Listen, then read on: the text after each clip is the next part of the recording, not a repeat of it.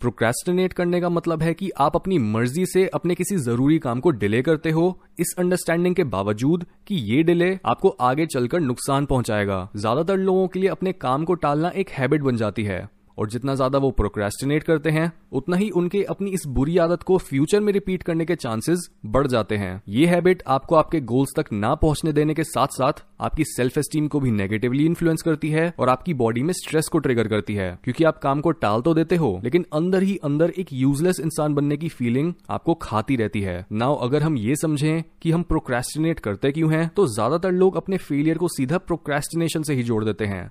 लेकिन हर प्रॉब्लम की ही तरह यहाँ भी प्रोक्रेस्टिनेशन रूट कॉज नहीं है। वो बस एक अंडरलाइंग इशू का सिम्टम है। ये एक तरीका होता है अपनी एंजाइटी को मैनेज करने का स्ट्रेस और डर को अवॉइड करके। यानी प्रोक्रेस्टिनेशन और बार बार अपने ज़रूरी कामों को उनकी अर्जेंसी पता होने के बावजूद हम उन्हें ना करने के एक्सक्यूजेस बनाते हैं ताकि हम स्ट्रेस से बच सकें। प्रोक्रेस्टिनेशन का पर्पस बस आपको आपके स्ट्रेस और एंजाइटी से टेम्परेरी रिलीफ दिलाना होता है। और अगर आप इसे ओवरकम करना चाहते हो तो आपको ये पता करना पड़ेगा कि इसे क्या चीज़ ट्रिगर करती है। ज़्यादातर लोगों के लिए ये ट्रिगर उस काम का साइज़ और उससे इजिली बाहर निकलने की कैपेबिलिटी होती है कि अगर एक इंसान के पास काम बहुत ज़्यादा है, लेकिन उसे पता होता है कि वो अपने काम को डिले करना काफ़ी आसानी से जस्टिफाई कर सकता है, तब वो प्रोक्रेस्टिनेट करता है। जितना आप अपने इन ट्रिगर्स को नोटिस करना शुरू करोगे, उतना ही आपको ये समझ आएगा कि आप अपने स्ट्रेस को अवॉइड करने के लिए क्या बहाने बनाते हो और किस तरह से देखते ही देखते अपना पूरा दिन वेस्ट कर देते हो। लेकिन इस साइकिल को ब्रेक करने के लिए आपको बस थोड़ी सी ही विल पावर चाहिए होती है। अपनी book solving the procrastination puzzle में ऑथर टिमथी पिकल ने भी यही बताया है कि ज़्यादातर लोग प्रोक्रेस्टिनेशन जैसी हैबिट्स को ओवरकम इसलिए नहीं कर पाते क्योंकि वो बस अपने इमोशंस पर ही फोकस्ड होते हैं। जो यूजुअली नेगेटिव होते हैं। असली ट्रिक है अपने इमोशंस को इग्नोर करके, अपने काम को बस शुरू करना। जिस तरह से आप एक पजल के छोटे छोटे टुकड़ों को जोड़कर कुछ बड़ा बना रहे होते हो, वैसे ही अपने एक एक काम को देखो। हम ये सोचते हैं कि हम इतने बड़े बोरिंग या मुश्किल टास्क को खत्म कैसे करेंगे? जबकि असलियत में, हमें किसी भी काम की एंडिंग पर फोकस करने के बजाय, बस उसकी स्टार्टिंग पर फोकस करना चाहिए। हमें ये लगता है कि कुछ भी ज़रूरी काम करने के लिए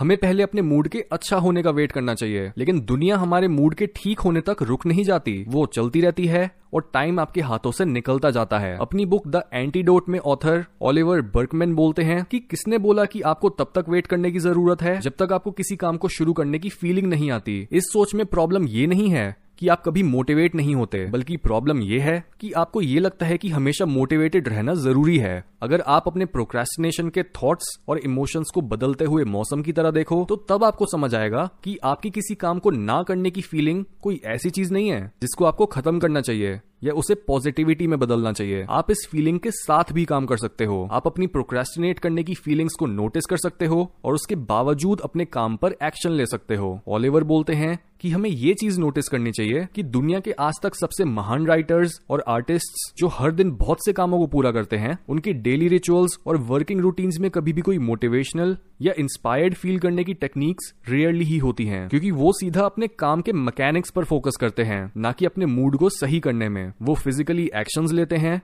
चाहे वो कैसा भी फील कर रहे हो। इसलिए आप भी सिर्फ़ अपने काम को करने के प्रोसेस पर ध्यान दो, बजाय उस काम को जल्दी से जल्दी खत्म करने के, या फिर उसे ना करने के बहाने ढूँढने के। असली मेच्योरिटी यही होती है कि आप वो करो जो ज़रूरी है, ना कि जो आपका मन आपको करने को बोले। छोटे छोटे कामों को पूरा करने से शुरू करो। इससे आपको वो पॉजिटिव इमोशन मिलेंगे जो आपको और मुश्किल कामों को करने की ताकत देंगे। और ये याद रखो कि काम करते हुए चाहे आपको प्रोक्रेस्टिनेट करने के कितने भी ख्याल आए और चाहे आप अपनी आदतों को बदलने के प्रोसेस के बीच एक दो बार ढीले भी पड़ जाओ, तब भी कोई बात नहीं। अपनी बॉडी और माइंड के अगेंस्ट जाने के बजाय उनके साथ मिलकर काम करो और खुद को ना काम करने के लिए टोकने के बजाय बस अपनी लॉन्ग टर्म ट्रांसफॉर्मेशन के बारे में सोचो, क्योंकि सेल्फ क्रिटिसिज्म हमारी विल पावर और सेल्फ कंट्रोल को कम करता है। अपने अंदर खुद की मदद करने की चाह रखो और यही चाह और खुद में विश्वास आपकी हर बुरी आदत को खत्म करवा देगा।